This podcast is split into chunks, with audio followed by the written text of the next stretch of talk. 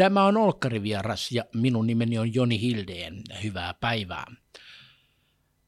Tässä jaksossa käsitellään ensi iltansa elokuvateattereissa saanutta elokuvaa Myrskyluodon Maija. Tiina Lymin ohjaama Myrskyluodon Maija hän perustuu Anni Plunkvistin kirjasarjaan ja sijoittuu tuonne Ahvenanmaan saaristoon. Legendaarinen tarina, joka on nytten elokuvana elokuvateattereissa. Ja siinä on yhdessä roolissa, eli isän, Myrskyluodon Maijan isän roolissa, Topias Giliakus ja hänen äitiään esittää Jonna Järnefelt. Ja molempia kuullaan tämä, tässä podcastissa. Mennään aivan ensin kuulemaan, mitä miettii Jonna Järnefelt elokuvan tekemisestä. Jonna, Myrskyluodon Maija, millaista oli lähteä tekemään tätä? No tämä oli aikamoinen seikkailu, että ensinnäkin Ahvenanmaalle kestää vähän aikaa matkustaa ja ja sitten kun siinä, siellä ollaan, niin sieltä ei ihan helposti pääse pois. että tota, se oli vähän semmoinen niin kuin kokonaispaketti. Mä olin siellä pari viikkoa kesäkuussa keskellä kauneinta suvea. Ja sitten mulla oli vissi yksi kuvauspäivä keväällä. Mutta siis suurin osa oli siellä pääkallon paikalla. Niin se oli aivan ihanaa.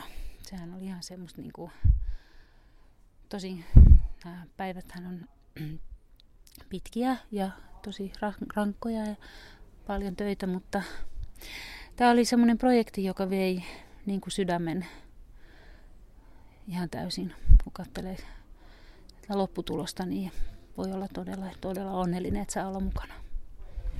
Nimeltä se tuntuu, että pääsit näyttelemään myös luodon maijassa? No siis, eihän tätä varmaan hirveän usein tehdä. Et sikäli niin olen aika iloinen siitä nimenomaan saan olla mukana ja ja uskon, että me Tiina ja työryhmä niin kuin myös laitettiin siihen kaikki oma panoksemme semmoinen niin kuin modernin naisen leima. Tämä on moderni Maija, joka tässä kuvataan niin kuin modernin naisen synty. Miten suomalainen nainen itse itsensä niin kuin itsenäistyy avioliitossa tosin, joka siihen aikaan oli ainoa mahdollisuus, mutta vaikeuksien kautta niin kuin löytää oman äänensä ja oman persoonansa ja vahvuutensa ja kamalien kokemusten jälkeen vielä nousee vahvempana ja siinä on jotain todella koskettavaa ja hyvin suomalaista. Niin, tämäkin on järjestetyn avioliiton kautta. Mitä no. ajatuksia se herätti? No onhan se ihan järkyttävää, jos sitä ajattelee, että 17-vuotiaana menisi naimisiin itseään niin kuin itselleen täysin tuntemattoman vanhemman miehen kanssa, että ei saa edes niin seurustella, ei saa tutustua ennen häitä, vaan niin kuin ihan vaan, että isketään kihlat käteen ja sitten mennään. Niin tota, ja tämähän on siis käytäntö vielä aika paljon ympäri maailmaa. Ja, mutta tässä tapauksessa niin uskoisin, että toi henkilökemia sitten kuitenkin kauniisti syntyy ja valtava hieno rakkaustarina. Ja uskon, että modernille ihmiselle myös hyvin terveellinen nähdä, että, että se rakkaus on tekoja ja sitä, että taistellaan yhdessä jonkun tärkeän asian puolesta, niin se, se syventää sitä ihmissuhdetta kyllä. Mitä sulle Myrskylainen Maija merkitsi ennen tätä projektia? No se oli mulle tietysti, niin kuin puolet suomalaisista on se kirjasarjaan perustuva te- te- televisiosarja joskus, mutta mä olin niin pieni, että mä sitä sille hirveästi miettinyt. Mä enemmänkin, se on ollut mulle myös refematskuna nyt, kun mä oon tehnyt toista suurta ahvenanmaalaista tarinaa viime vuonna. Näyttelin Katriinaa Tampereen työväen teatterissa.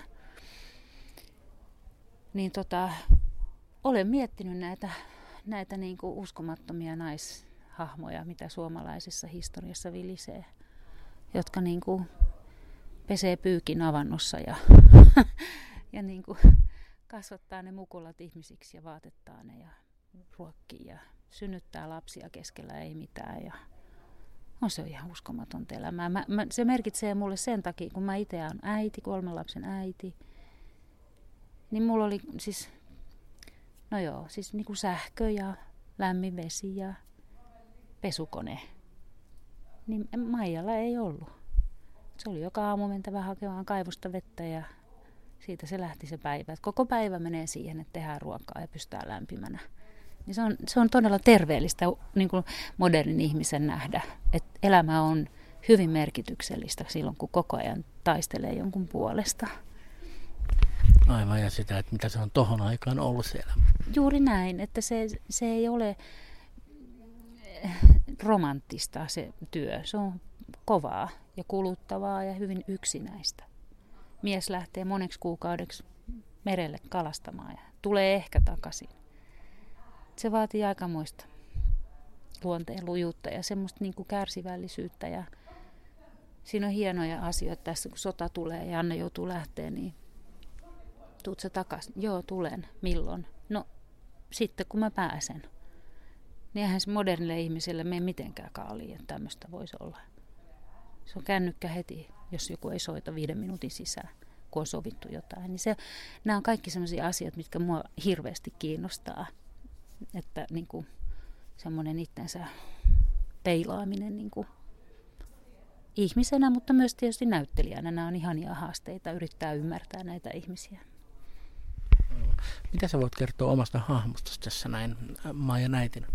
No uskonnollinen, erittäin niin kuin kurinalainen koti Maijallahan on ja, ja näin, mutta olen yrittänyt saada sinne semmoista lämpöä ja niin kuin rakkautta tyttäriään kohtaan. Siellähän on vielä pikkuveljetkin tulossa, mutta nämä tytöt, heidän kohtalonsa oli aika raskas siihen aikaan, että ne piti naittaa jollekin miehelle. Ja tota, niin taas jos peilaan sitä omaan elämääni, niin että mä mietin, että pitäisi antaa niin kuin omat tyttärensä jollekin pois alaikäisenä, niin,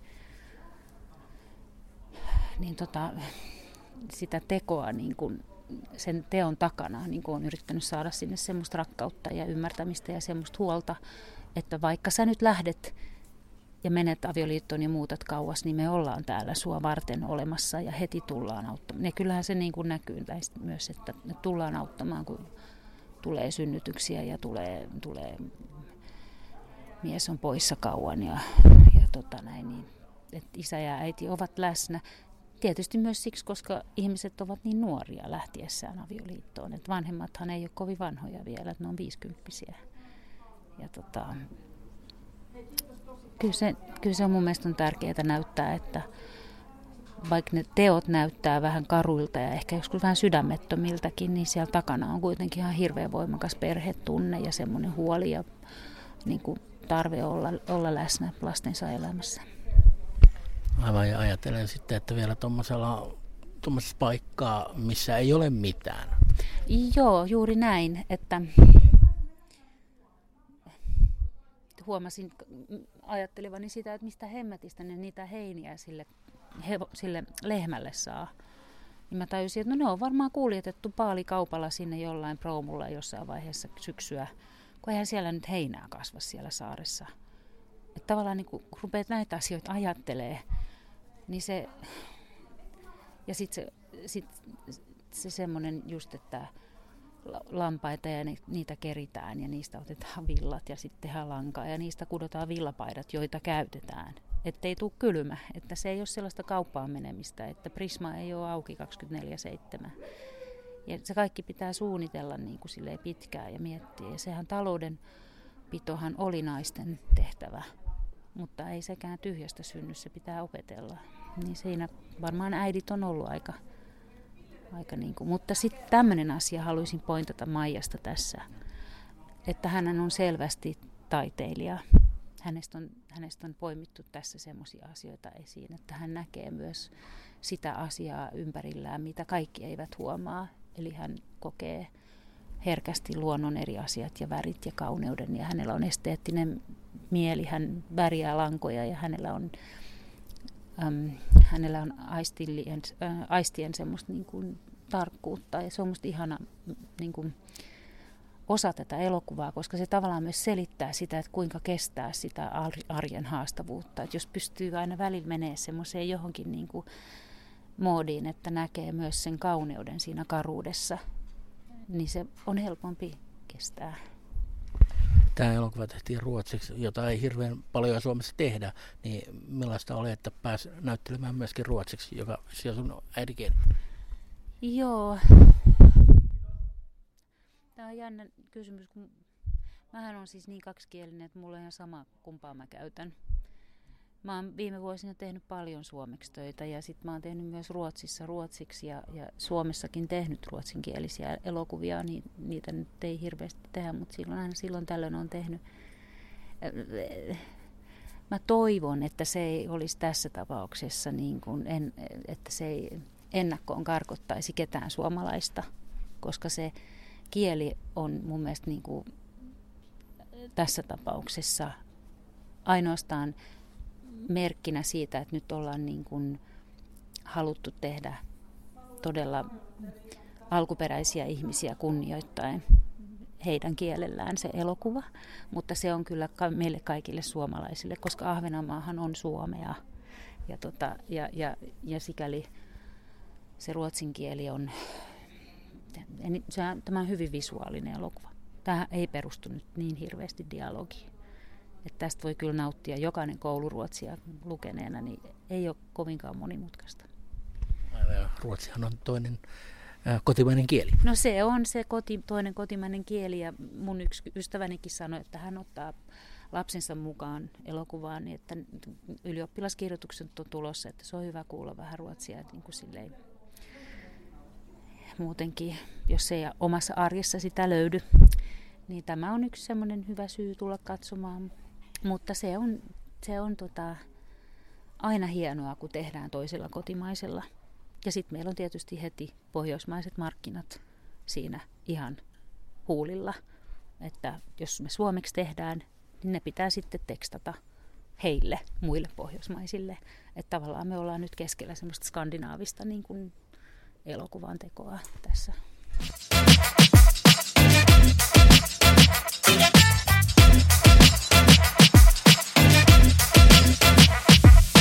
Näin siis Jonna Jäänefelt ja Myrskyluodon Maija.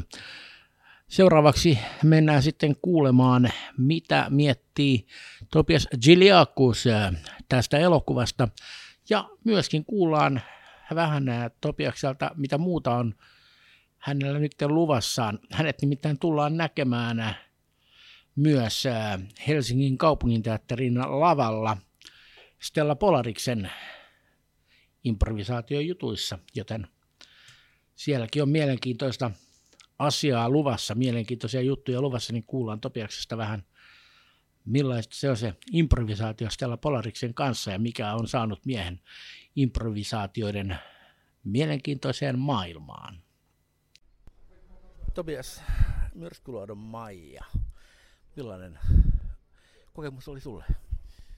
Uh, mieluinen kokemus uh, ensisijaisesti. Mä olin mukana aika aikaisessa vaiheessa jo tätä tuotantoa. Tiina pyysi mut aikaisessa vaiheessa mukaan sekä näyttelemään että vähän avustamaan muutenkin. Ja tota, mä luin käsikirjoituksen jo kolme vuotta sitten ja tykästyin valtavasti ja sanoin, että mitä tahansa mä voin vaan tehdä edistääkseni tätä projektia, niin olen mukana. Ja, ja oli to, toki, toki hienoa päästä näyttelemään tässä, mutta, mutta olen niin kuin ollut muutenkin aktiivisesti mukana muun muassa roolittamassa lapsinäyttelijöitä Ahvenanmaalla ja toimimalla tietynlaisena konsulttina liittyen saaristoon ja Ahvenanmaahan sun muuhun, niin, niin tota, siinä mielessä se on niin kuin vielä laajempi se oma osallistuminen kuin ehkä normaalisti elokuvissa, niin tuntuu valtavan hienolta, että tämä on nyt tässä pisteessä. Mikä sut sai siihen, että halusit olla näin valtavasti mukana tässä? Kiehtova tarina.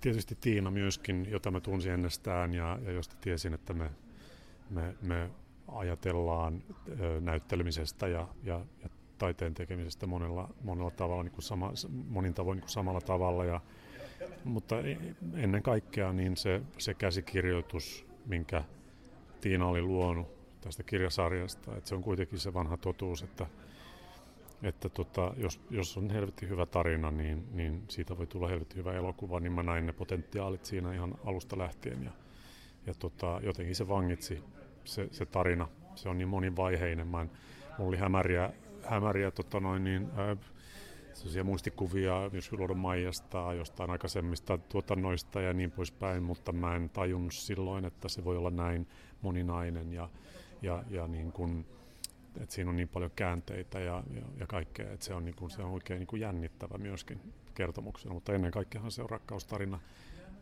ja kaunis sellainen, koska rakkaustarinoita on monenlaisia, mutta tässä minusta on niin kuin onnistuttu vangitsemaan rakkautta jollain aika ainutlaatuisella tavalla. Olet siis ilmeisesti katsonut tämän vanhan Myrskulainen Maija? Ja... No siis en oikeastaan, en, en tätä varten nyt. Mä en halunnut yhtään silleen niin kuin saada, saada vanhoja vaikutteita. Muistan hämäriä muistikuvia. Mä olin hyvin pieni silloin, kun se tuli, tuli tota noin niin telkkarista aikoinaan. Ja, ja toki silloin jotain katsoin ja sitten myöhemmässä vaiheessa varmaan joku uusinta joskus. Mutta ne on kyllä melko hämäriä ne, ne mielikuvat yksittäisiä semmoisia just kuvia lähinnä eikä sitä kokonaisuudesta mä en osaa oikein sanoa mitään. Kerroksi vähän sun roolihahmosta. Joo, mä esittelen siis, äh, mä esitän, esitän tota Majan isää, joka on tämmöinen varmaan monessa mielessä aika semmoinen perinteinen, perinteinen vanhempi siinä, siihen aikaan. Ää, äh, vanhemmuus tarkoitti jotain muuta 1800-luvun Ahvenanmaalla kuin mitä se on tänä päivänä mutta samalla siinä on paljon myöskin niin kuin tunnistettavia elementtejä. Mulla on omia lapsia, mulla on oma tytär, joka on suurin piirtein samanikäinen kuin mitä Maija on tässä elokuvan alussa. Ja, ja, ja ainahan sitä, vaikka menisi kuinka pitkälle muualle ää, ajallisesti, niin, niin pitää aina jotenkin löytää ne omat yhtymäkohdat. Erona varmaan siihen aikaan oli se, että se, se rakkaus, jota toki on olemassa tässä niin kuin tyttären ja, ja, ja isän välillä, niin se ei ehkä ollut yhtä fyysistä kuin mitä se on tänä päivänä. Että silloin, silloin ei halattu eikä, eikä pidetty kädestä kiinni juurikaan, vaan se on semmoista niin kuin askeettisempaa. Sitten samallahan on tietysti semmoinen niin kuin vanhan, vanhan liiton mies, ja, ja, ja, ja tilanteen tullessa niin hän näin tyttären sitten naapurin pojalle ja, ja, ja hyvä niin, niin kuin hyvällä tahdolla tekee näin. Eli, eli se oli niin kuin käytännöllistä siihen aikaan, että käytännönläheinen mies, niin kuin, niin kuin se elämä oli niin kuin käytännöllisempää siihen aikaan. Niin tota, mutta siis ka- kaikkiaan niin, niin isä, joka kyllä niin kuin vahvasti rakastaa omaa tytärtään ja tahtoo hänen parastaan, vaikka ei aina ymmärrä häntä. Niin tässä elokuvassa tulee aika hyvin esille sen, sen aikaiset, että miten niin kun tytär naitettiin toiselle kysymättä oikeastaan tyttäreltä. Mitä ajatuksia se herätti? Joo, avioliitto oli niin kuin käytännön, käytännön liitto. Se, se tehtiin, niin se oli järki, järkiliitto siinä mielessä, että tyttäret piti saada, tyttärelle piti löytää mies ja, ja siten turvata heidän tulevaisuuttaan. Ja, ja, ja kun tilaisuus tarjoutui, niin, niin sitten sit mentiin näin. Ja ihan toisella tavalla kuin tänään, niin vanhemmat tietysti oli siinä määräämässä, määräämässä sitä, sitä joskus onnistuneesti ja joskus vähemmän onnistuneesti. Että, tässähän se on hyvä yhteensattuma, että vaikka ei ehkä olisi löytänyt toisiaan ja silti heille syntyy val- valtavan vahva, vahva rakkaustarina, mutta eihän se ole mikään ö, systeemi, mihin, mihin, mihin tota, no, mitä, mitä toivoisi olevan tänä päivänä. Että hyvin, hyvään suuntaanhan tässä ollaan, ollaan menty niin, että jokainen saa valita itse, itse oman kumppaninsa.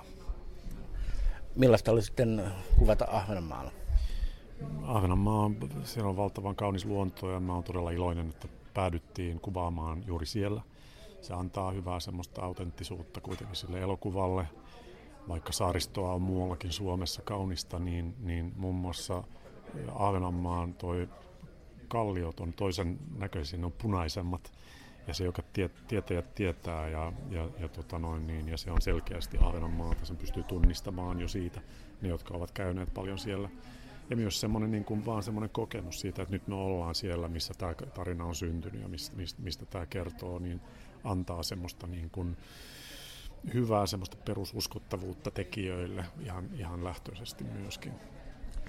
Elokuva tehtiin myöskin ruotsiksi, joka on sun oma äidinkielesi, niin oliko se mukavaa Oli. Toki tässä, tässä tota noin, niin, puhutaan Ahvenan murteella, Ahvenanmaan murteella, mikä, mikä ei ole mun oma murteeni, mutta olen toki näytellyt sillä murteella ennenkin ja, ja tykkään siitä ja muutenkin tykkään erilaisista murteista ja näin. Eli, eli se oli mieluisaa. Sitten mä oon todella, todella onnellinen siitä, että, että tämä todellakin tehtiin ruotsiksi, niin kuin se tarina on, ja niin kuin siellä puhuttiin, että se olisi ollut tosi, tuntunut tosi omituiselta, jos tämä olisi ollut suomenkielinen elokuva, joka olisi sijoitettu Ahvenanmaalle, ja ihan alusta lähtien oli selvää, selvää kyllä Tiinallekin, että jos hän lähtee tätä tekemään, niin hän tekee sen ruotsiksi.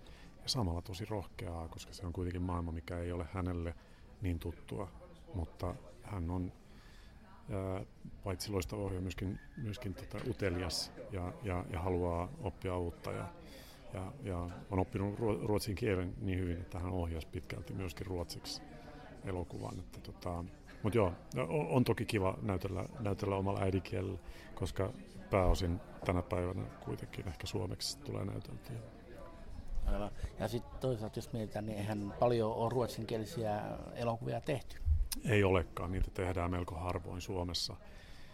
Ää, harmittavan harvoin, voisi sanoa. Ja toivottavasti siis mun harras toivo tietysti se, että tämmöinenkin elokuva näyttää, että, että ruotsinkielinen elokuva Suomessa voi saavuttaa suuren yleisön ja sillä on niin menestysmahdollisuuksia koska useinhan se varmaan tyssää, tyssää siihen, että mikä se yleisöalusta on ja tuleekohan nyt suomenkielistä katsomaan ruotsinkielistä elokuvaa, mutta mä oon melko varma, että tämä tulee kuitenkin saamaan aika isot katsojaluvut ja, ja, ja sitä kautta osoittamaan, että tässä on hyvää potentiaalia myöskin jatkoa ajatellen. Aivan ehkä Tuuve oli semmoinen hyvä esimerkki siitä, että ruotsinkielinenkin voi menestyä. Tuuve oli loistava esimerkki siitä, joo, joo kyllä. Että näitä, näitä on nyt mu- muutamia vahvoista naisista kertovia elokuvia, mikä on myöskin loistavaa. Ja tota, että tässä on paljon hyvää, hyvää ja toivottavasti suunta jatkuu tällaisena. Millaista oli sitten näytellä nyt tällaista hahmoa, mikä sulla tässä oli? Viime aikoina olet tottunut näyttelemään vähän erilaisia. Joo, joo mä, mä, mä olen iloinen, että siksi mä halusinkin löytää tähän Majan isän hahmoon semmoista lempöyttä ja, ja tota noin niin lämpöä, koska viime aikoina on sit enemmänkin näytellyt semmoisia vähän tuimempia kavereita ja, ja, ja vähän niin kuin kylmempää, kylmempää ja, ja tietysti tämä poikkeus siinäkin mielessä, että oltiin, oltiin ihan toisessa ajassa ja toisessa niin kuin uudessa ympäristössä ja näin. Et, et, et se oli e, mieluinen kokemus. Joo. Miten sulla on muuta nyt tällä hetkellä työrintamalla? No nyt on taas teatteria enemmän. Mä oon pitkäaikainen improvisaatioteatteri Stella Polariksen jäsen ja me valmistaudutaan nyt esityskautta, joka tulee tuonne Helsingin kaupunginteatterille pienelle näyttämölle Eli meillä tulee tuosta helmikuun, helmikuun alussa pyörähtää käyntiin, niin meillä on siellä improvisoituja koko illan esityksiä, muun muassa improvisoituja musikaaleja, mikä on mielenkiintoinen haaste tässä seuraavaksi. Niin, miltä se tuntuu mennä sinne kaupunginteatterin tiloihin äh, Stella Bollariksen kanssa? Erinomaiselta. Me ollaan oltu ennenkin, ennenkin vierailtu siellä, silloin Pasilla näyttämöllä ja nyt päästään päästään sinne pienelle näyttämölle. Se on, se on ihanaa. Se on ihana näyttämö. Mä oon nähnyt siellä paljon esityksiä ja mä tykkään siitä näyttämöstä. Niin se on iso haaste, mutta iso mahdollisuus ja, ja in, innolla odotan. Millaista se on sitten, kun mennään improvisoida, niin millainen maailma se sun mielestä on? Se on ihana maailma. Mä oon, mä oon tota noin, niin ollut siis mukana Stellassa jo 25 vuotta lähes tulkoon ja, ja välillä enemmän, välillä vähemmän. Mutta se on aina ollut semmoinen ihana paikka, se on mun perhe, teatteriperhe freelancerina, niin, niin nämä työyhteisöt vaihtelee ja, ja on, sekin on ihanaa, että tapaa koko ajan uusia ihmisiä, mutta sitten on myös ihanaa, että on olemassa joku semmoinen teatteriperhe, jonne voi aina palata, jossa on ihmisiä, joita tuntee todella hyvin. Niin se on todella tärkeä yhteisö mulle. Ja sitten improvisaatio on aina tarjonnut semmoista niin kuin, ää, ihanaa, haastavaa vastakohtaa muulle näyttelemiselle. Mä oon jossain määrin kuitenkin muuten semmoinen ei nyt kontrollifriikki, mutta mä tykkään niin kuin siitä, että mä tiedän mitä mä teen, niin improssa mä en tiedä mitä seuraavaksi tapahtuu ja se tekee todella hyvää minulle ja on, on, on todella virkistävää ja mä koen, että mä oon saanut siis paitsi näyttelijänä niin ihmisenäkin ihan valtavasti improsta. Niin, improvisaatiohan on vuorovaikutusta yleisön kanssa ja sieltä tulee erilaisia iskuja ja juttuja. Niin mikä on, jos nyt näin, mikä on mieluisin kokemus sieltä? Improsta on hassua se, että jälkeenpäin ei ikinä muista yhtään mitään. Tai suurin piirtein niin kuin kaksi edellistä esitystä muuten, niin, niin ne on kaikki jossain semmoisessa äyräpeitossa. Joskus tapaa ihmisiä, jotka on käynyt niin kuin muutama vuosi sitten katsomassa jotain improa. että hei, se oli loistavaa, kun sä olit siinä, sä olit se arkkitehti siinä improesityksessä. Sitten sulle tuli toi, eh, tämä rakkaussuhde, se, se, että mistä sä puhut, että mä en ymmärrä, ymmärrä yhtään, mistä sä puhut. Se on niin vahvasti semmoista hetkessä läsnä olemista ja, ja ne vahvimmat, vahvimmat kokemukset on varmastikin just semmoinen yksittäinen hetki, jossa huomaa, että nyt me ollaan jossain täydellisessä balanssissa.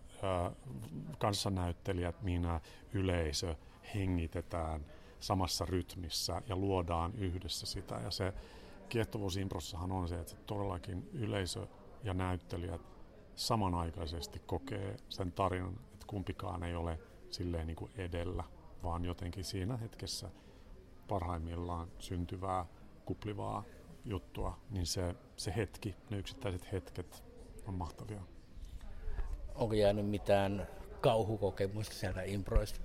Ei oikeastaan. Mä muistan joskus silloin, kun aloitettiin ja, ja kun minäkin aloitin, niin, niin se oli, silloin saattoi olla enemmänkin semmoisia ka- kauhun hetkiä, että meni vähän panikkiin, jos ei keksinyt jotain ja näin, mutta nyt me ollaan niin pitkään tätä tehty ja, ja, ja oivallettu asioita ja me ei enää niin panikoiduta, vaan välillä tietysti tarinat kulkee sujuvammin kuin, kuin toisin, mutta, mutta toisaalta meillä on koko ajan, se kaikki perustuu kuitenkin se keskinäiseen luottamukseen ja siihen turvan tunteeseen, mitä me on, meillä on keskenään. Eli vaikka hetkellisesti mulla ei, ei, ei tulisi mieleen asioita tai ei, hommat ei niin kuin toimisi, niin siellä on aina joku kaveri, joka auttaa. Niin, niin tota, ei nyt varsinaisesti. Totta kai on jotain kauhukokemuksia jostain kän, känniyleisöstä jossain pikkujoulukeikoissa vuosien varrelta, mutta niitäkin on nykyään harvemmin ja harvemmin. Ja kuinka usein käy sitten niin, että ei keksi mitään sanottua? No se on hassu, koska se ei loppujen lopuksi ole oikeastaan kyse sitä keksimisestä, vaan se oikeastaan siitäkin, että pitää vaan reagoida siihen, mitä tapahtuu ja mitä on. Eli vastanäyttelijän reagoimista. Silloin, jos luottaa siihen ja on läsnä sen kanssanäyttelijän, vastanäyttelijän kanssa, niin silloin ei oikeastaan tarvitse keksiä mitään. Eli, tota, eli aina löytyy, löytyy jotain. Niin, niin melko harvoin enää tulee sellaista tilannetta, että apua. Ja jos tulisi semmoista, niin silloin yleensä kaveri keksii jotain. Tässä oli tämän viikon äh, Olkkarivieras. Palaamme ensi viikolla jälleen uusin kuvioin ja silloin meillä on mielenkiintoisena vieraana 35-vuotis taiteilijajuhlaa juhliva näyttelijä Timo Tuominen. Se ensi viikolla. Kiitoksia teille hyvät podcastin kuuntelijat ja pysykää kanavalla. Moi moi. thank you